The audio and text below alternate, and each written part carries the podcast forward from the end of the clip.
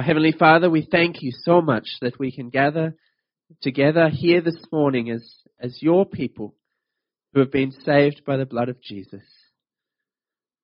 Father, we thank you that you are a God who is, who is powerful and wise and good.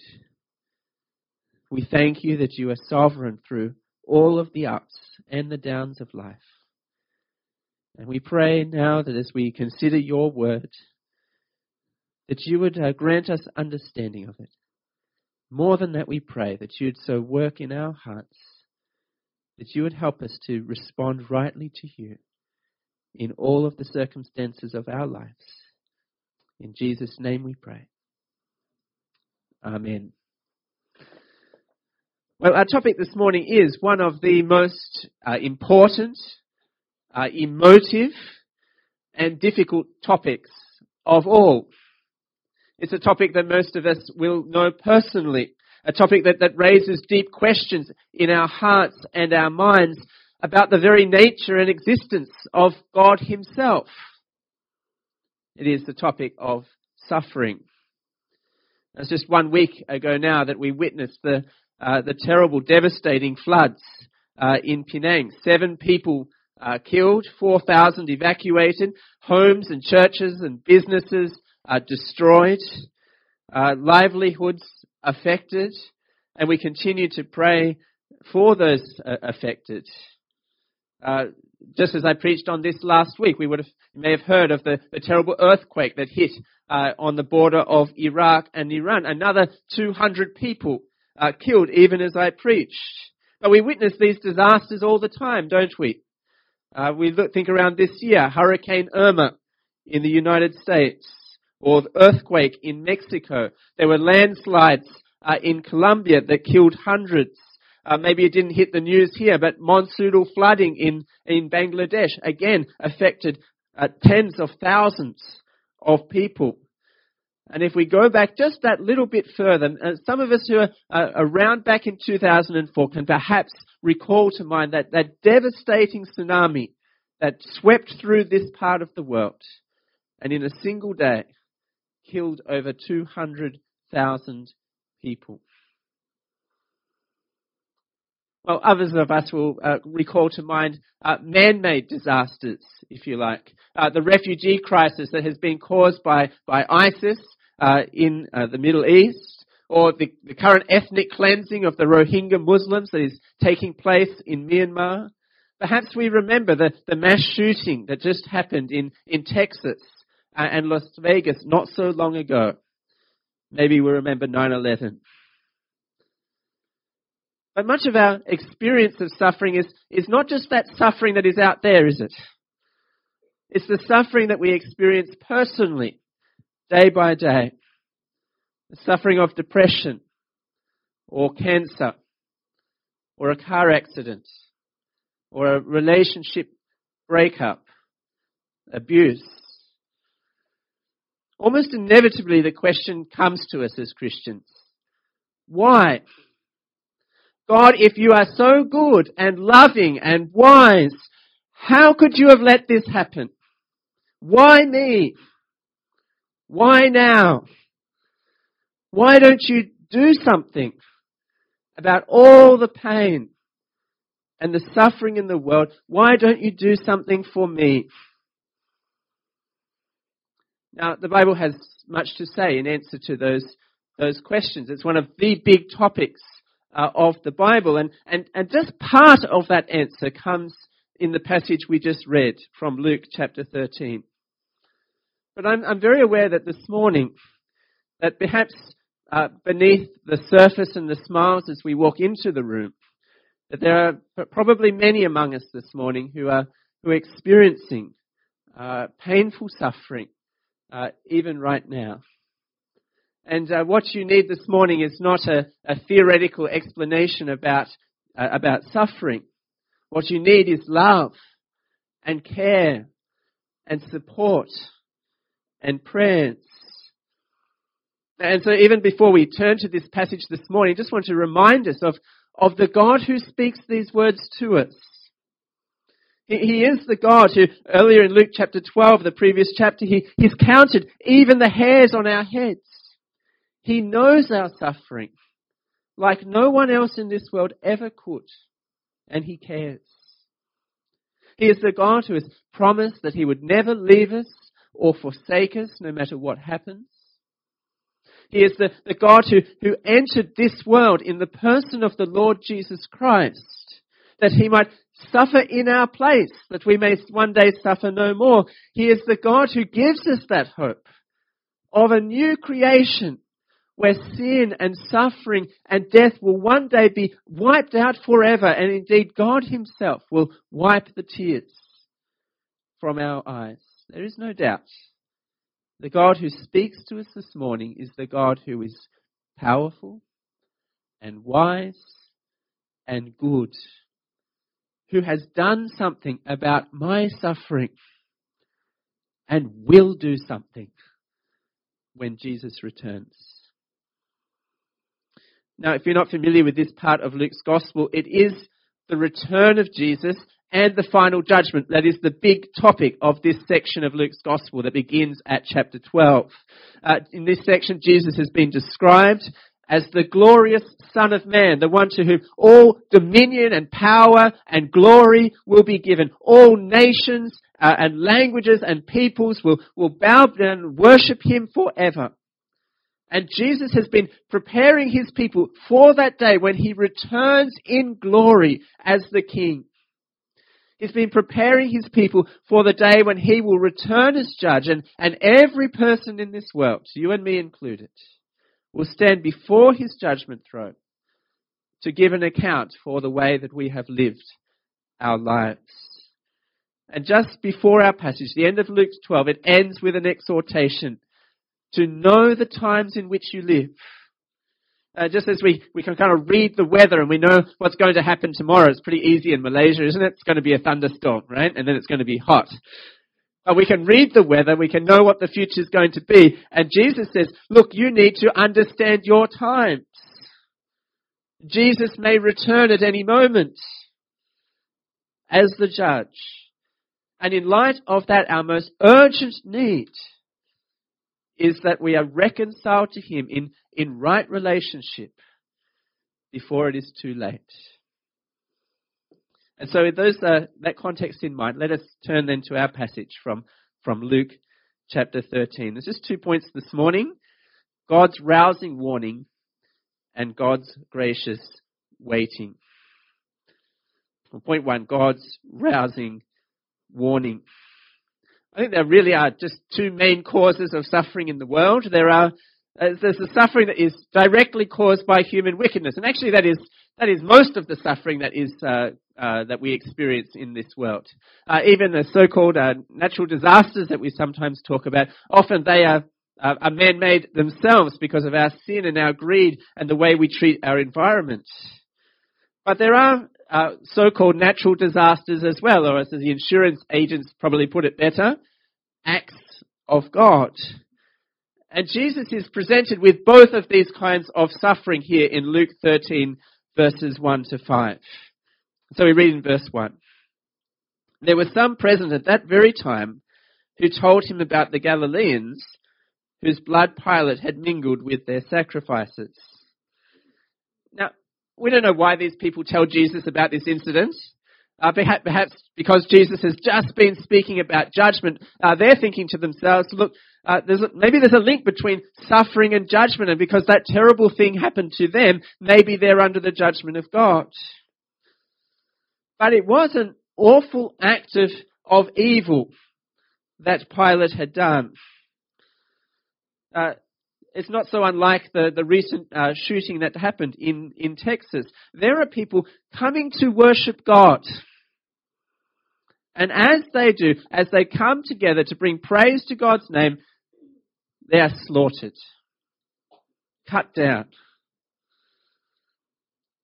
How are we to respond to, to an absolute tragedy like that?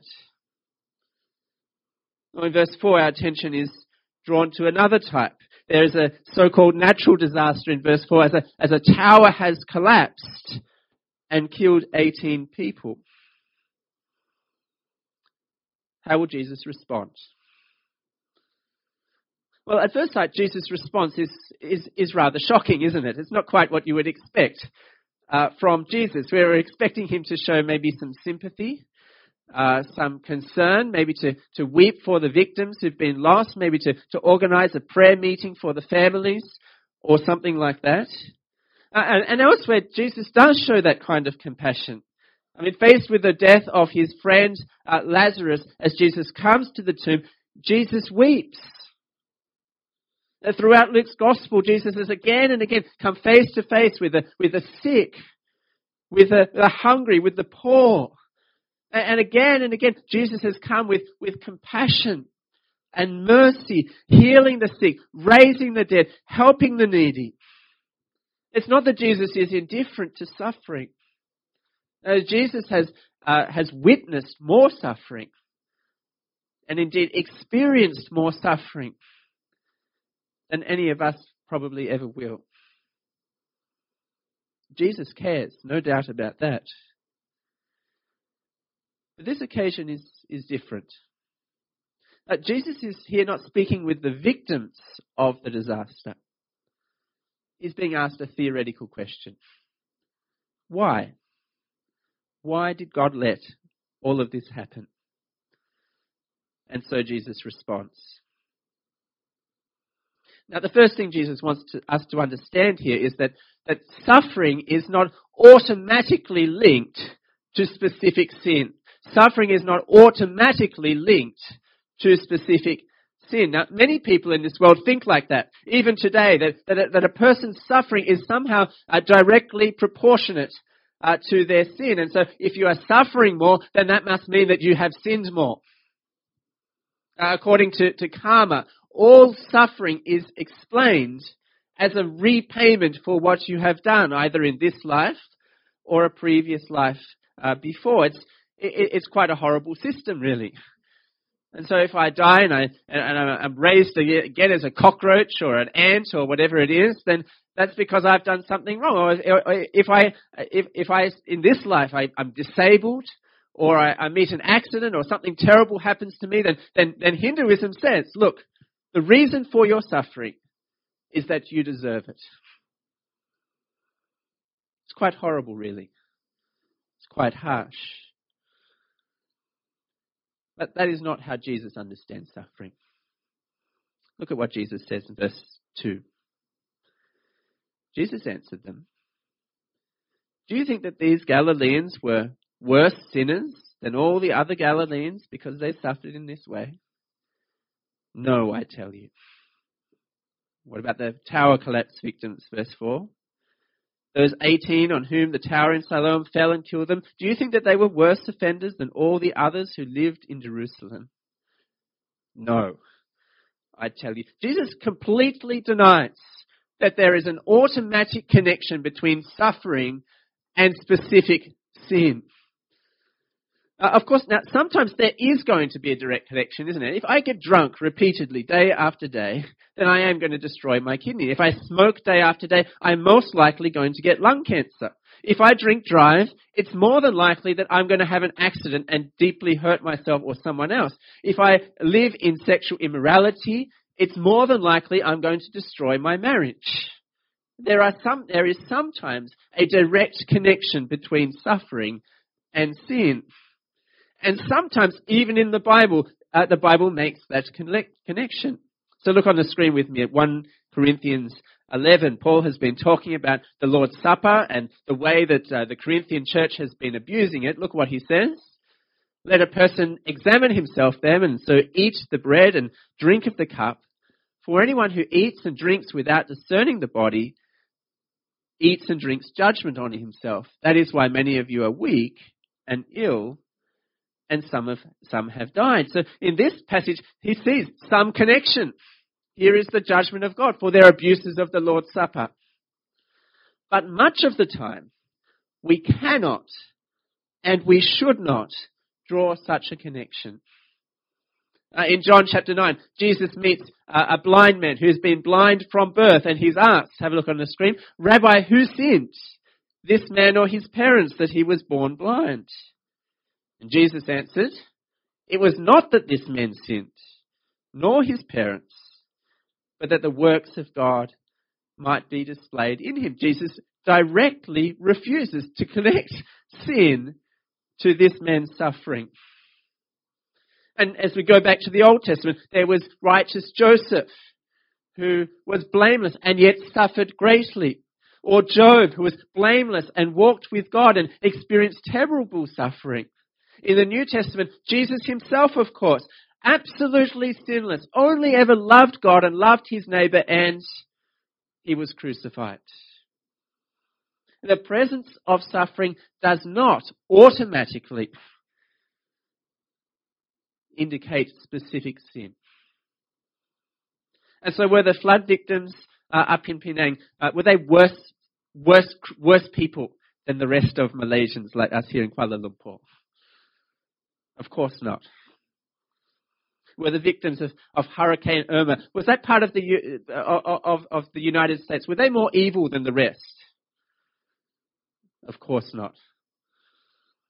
And so when I experience suffering, whilst it is a wise question to ask whether there is some sin of which I need to repent, we cannot and we should not draw an automatic connection between suffering and sin. Now, that is not to say that suffering and sin are unrelated. Uh, Jesus goes on to explain that, that suffering shows that our world is not as it should be. Let's have a look again at verse 2.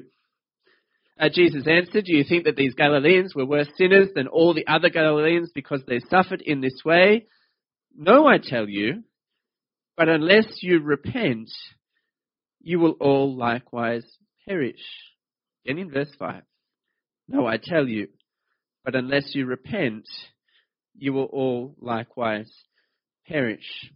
Now, after the tsunami in 2004, uh, one of the precautions that they took is that they installed an early warning system uh, in the Indian Ocean. So if uh, if this uh, there was another earthquake in that part, another tsunami came again, at least people would have a warning, time to evacuate, and and maybe not so many people would perish. And it is uh, in the same way that Jesus explains to us here that the very existence of suffering in the world is God's deliberate and rousing warning that our world is not as it should be. Just, just think about it. Back in the beginning of the Bible, Genesis 1 and 2, uh, God created a, a world that was good, a world with no suffering, a world with no death, a world with no sin a world where humanity lived together in perfect relationship with God, perfect relationship with one another, and in harmony with this created world. It is in Genesis 3 the Bible explains the origin of suffering. As the first human beings, Adam and Eve reject God's will for their lives. They step out to, to make themselves king as they want to be like God themselves, knowing good and evil. And as a result, God comes in judgment. God declares pain will enter the relationship between the man and the woman. God declares that the world that we live in will be cursed. Uh, God declares humanity will be cast from his presence out of the paradise of Eden into a world plagued by death.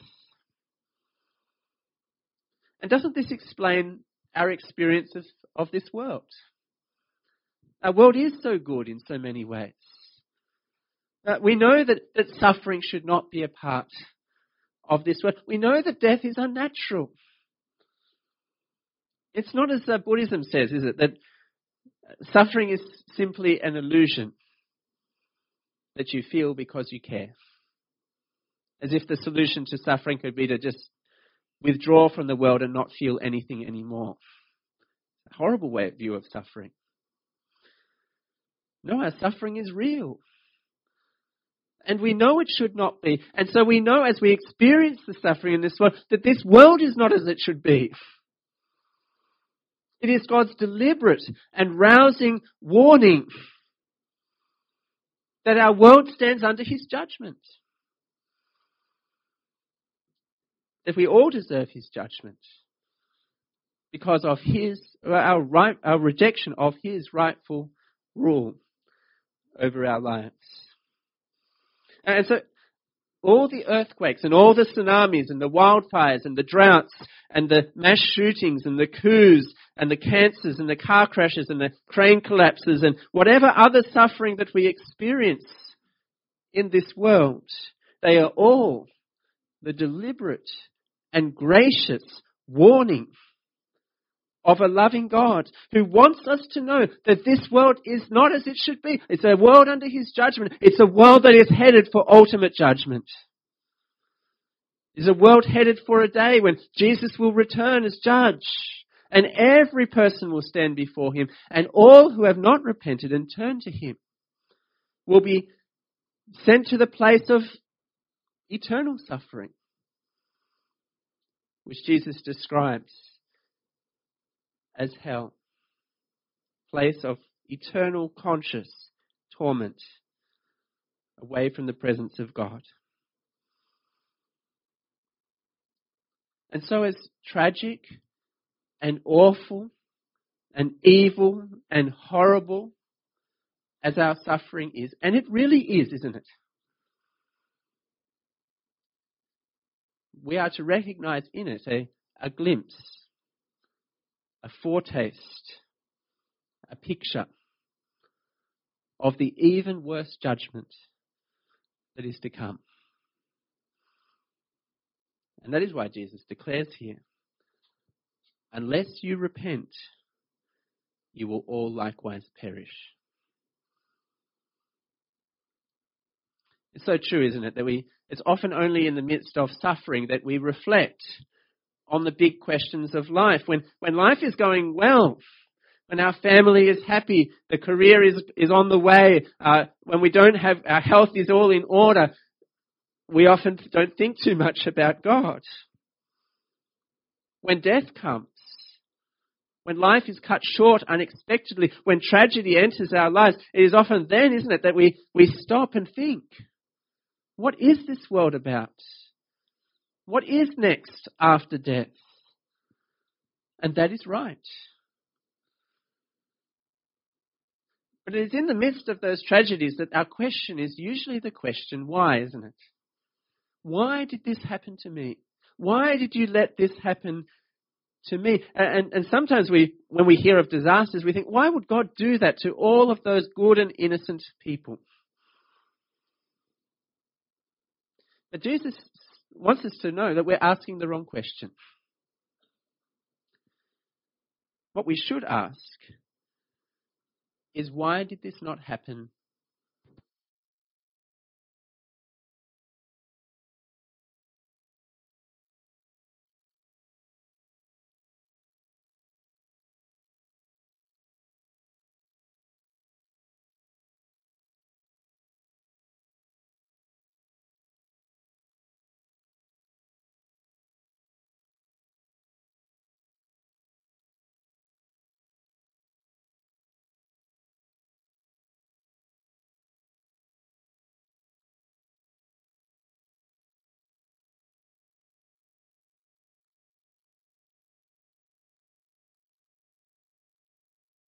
Okay. Ooh.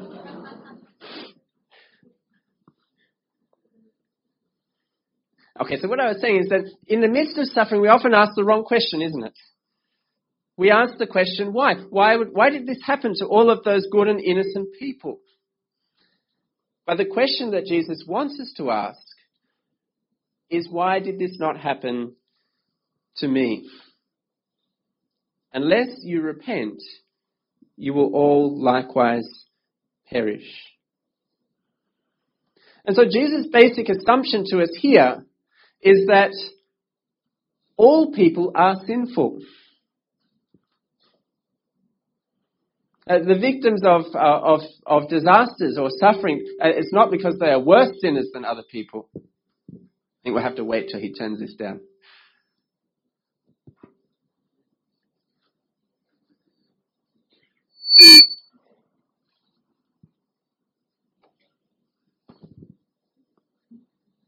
Can we just turn it down a bit? Ah, that's a little bit better. Turn it down a little bit more.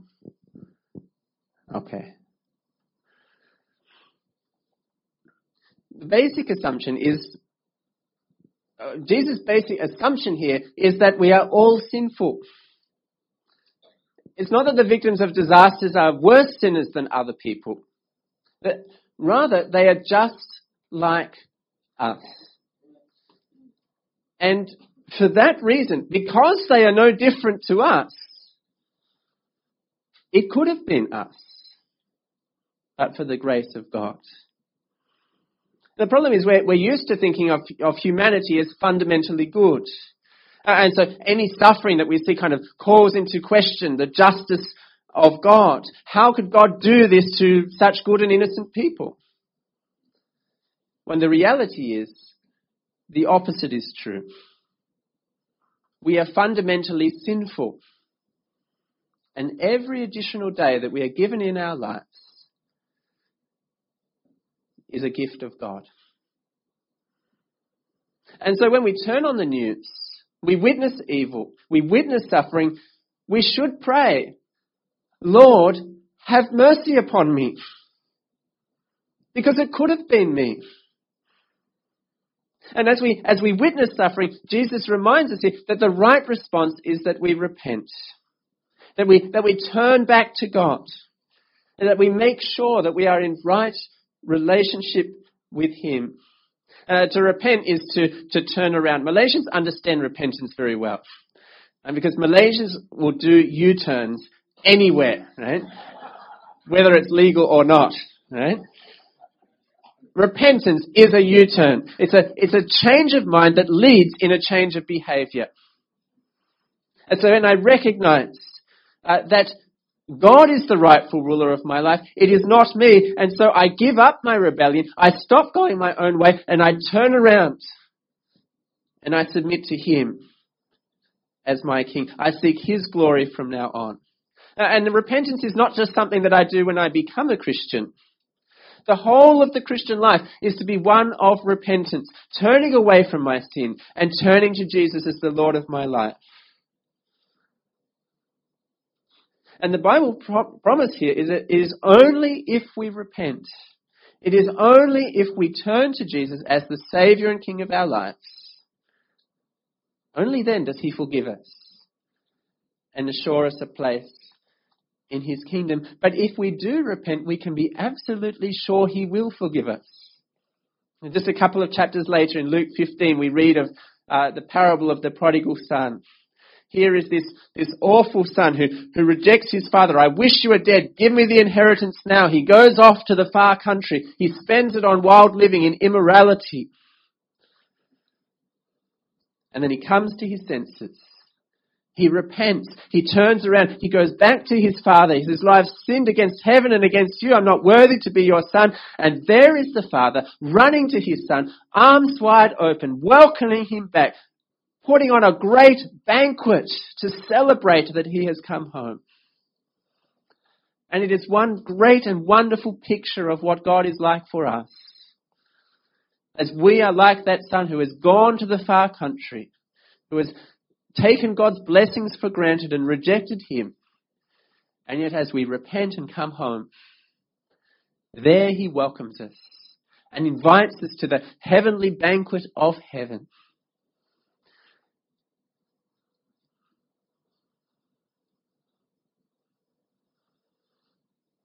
That will be a wonderful place, isn't it?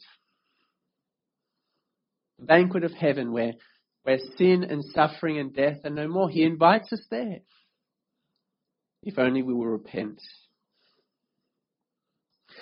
Now, we may well ask then, uh, if God intends to end suffering when Jesus comes, if He invites us, if we repent, to come to that heavenly banquet, then why doesn't He do it now? Why doesn't Jesus just Come back now. End the suffering now. Full stop. And that brings us to the second point then. God's gracious waiting. And verses 6 to 9, Jesus tells us a parable.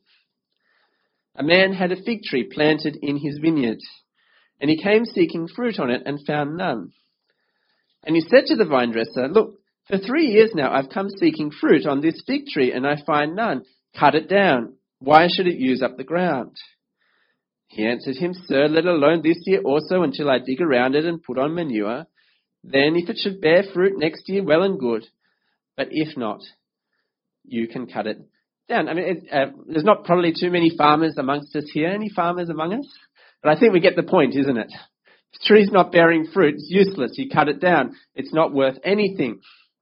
Now, we should note the Old Testament background here. The fig tree in the Old Testament represents Israel. It is a metaphor for God's people who God had saved from Egypt and planted in the promised land, and God had expected them to bear fruit. And yet Israel did not. Again and again and again, they rejected him. They failed to submit to his law. They went after other idols instead. They came under his judgment. They went into exile. They came back from the land. But even in Jesus' time, they still needed to repent. John the Baptist came. Repent. Jesus himself came up. Repent. But they had not. And so here is the warning. Israel was already in overtime. Here was their one last chance to repent, to, to bear the fruit of repentance before it would, would be too late. But of course, Jesus intends this parable to have a, have a wider application to us all. Because Jesus will return as the judge not only of Israel, but of of all the world. And he's just told us the only way of escape is to repent. The time is short. Our extra time has begun. We need to score the goal of repentance, if you like, before it is too late. Now, there's two lessons to learn from this, this parable. Uh, the first one is that the reason for God's gracious delay is that He is giving people time to repent. So the Bible repeatedly affirms that, that God doesn't desire anyone to perish. He wants everyone to turn and receive forgiveness. And so we read uh, in Ezekiel chapter 18 these words. God says, Therefore I will judge you, O house of Israel, every one of you according to his ways, declares the Lord God. Repent and turn from all your transgressions, lest iniquity be your ruin. Cast away from you all the transgressions that you have committed. Make yourselves a new heart and a new spirit. Why will you die, O house of Israel? For I have no pleasure in the death of anyone, declares the Lord God. So turn and live. God doesn't desire his people to perish. Again, uh, 2 Peter chapter 3, we read something similar. Peter writes, Do not overlook this one fact, beloved, that with the Lord one day is as a thousand years, and a thousand years as one day. The Lord is not slow to fulfill his promise, as some count slowness, but is patient towards you, not wishing that any should perish, but that all should come to repentance. So God is graciously waiting now for 2,000 years, giving us time to repent. why has the world not ended? Why has Jesus not yet returned? Why does Jesus let the suffering continue on and on and not bring it to an end? It's because God is graciously waiting, giving time to our, our friends and our family, our colleagues, our course mates, maybe even ourselves here this morning, giving us time that we may repent. Just imagine if he came back today. And what would happen to, to all of our friends, all of our family, classmates, colleagues, even ourselves, if they have not yet turned to Jesus as their Lord and Savior? What would happen? He would come as the judge of, of all the earth. He would set right all the evil. Evil would be judged forever, but he would judge all of the evil, including mine. And I would be in a desperate state. So he waits, and he waits, and he waits, leaving us warnings, giving us time, because he does not want anyone to perish. He wants us all to come to repentance. But though God is, is slow to anger and abounding in steadfast love, we must not be complacent. The second lesson of this parable is that his judgment will fall. See, there is a day when the full-time whistle will be blown, when the plant will be ripped up from the roots, cut down, destroyed. There is a time when his judgment falls. And we read even in that passage from 2 Peter, but the day of the Lord will come, verse 10, like a thief. And then the heavens will pass away with a roar and the heavenly bodies will be burned up and dissolved and the earth and the works that are in it will be exposed. The judgment day will come. Our lives will be exposed. All of our deeds, good and evil, will be, will be spread out before Him and clear for Him to see. And on that day, all who have not yet repented and turned to Jesus will face His judgment eternally. And so the message this morning is to repent to turn to Jesus as Lord and Saviour before it is too late, to receive his offer of forgiveness and a place in his new creation. Now, just uh, very briefly, Luke also wants us to see the solution to suffering, which is found in God's suffering Saviour, who is Jesus himself. Uh, in the very next uh, uh, part of uh, Luke, which we didn't read just now, Jesus meets a woman who has uh, been uh, disabled for 18 years, humbled, humbled over, unable to straighten herself. verse 10. He was teaching one of the synagogues on the Sabbath. Behold, there was a woman who had a disabling spirit for 18 years. She was bent over and could not fully straighten herself. Here is a woman in desperate need. And look what Jesus does. Verse 12. When Jesus saw her, he called her over and said to her, Woman, you are freed from her, your disability. And he laid his hands on her, and immediately she was made straight and glorified God.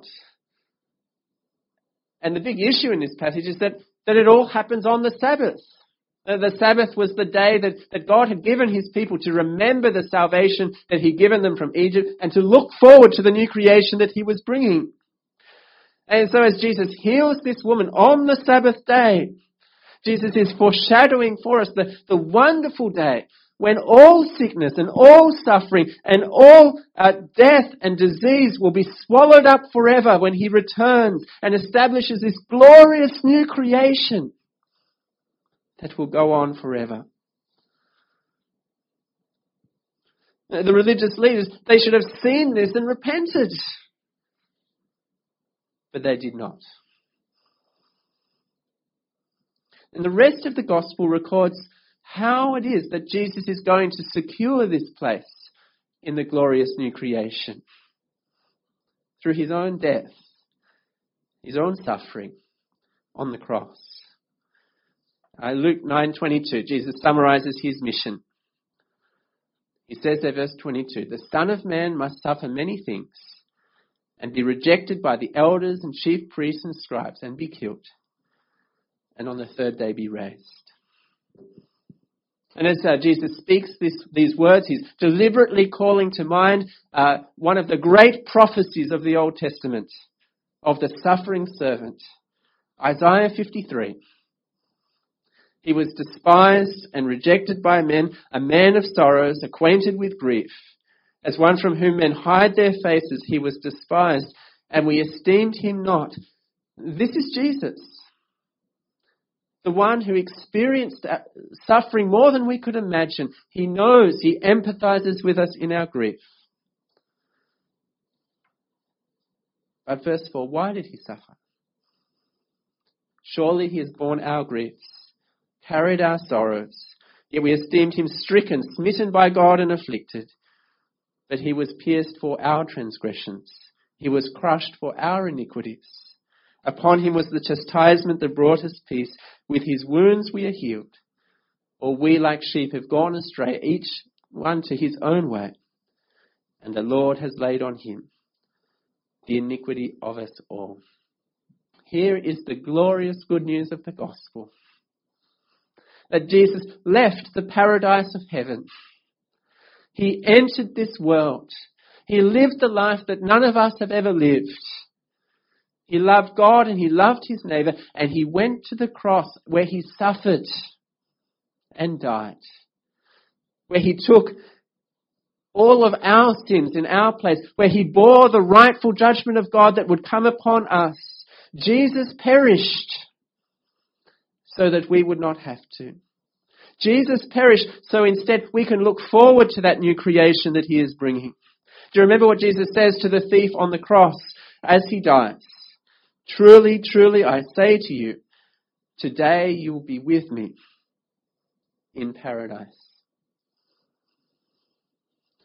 And so if you are here this, this morning as, as someone who is going through, through suffering, uh, then, then yes, it is a, it is a rousing warning uh, to repent.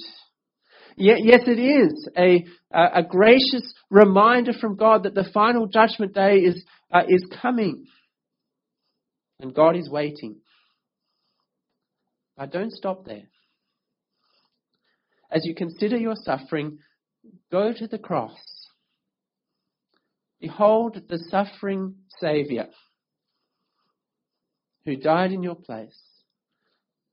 Behold the suffering Saviour who understands your suffering because he suffered himself. Behold the suffering Saviour who perished so you would not have to.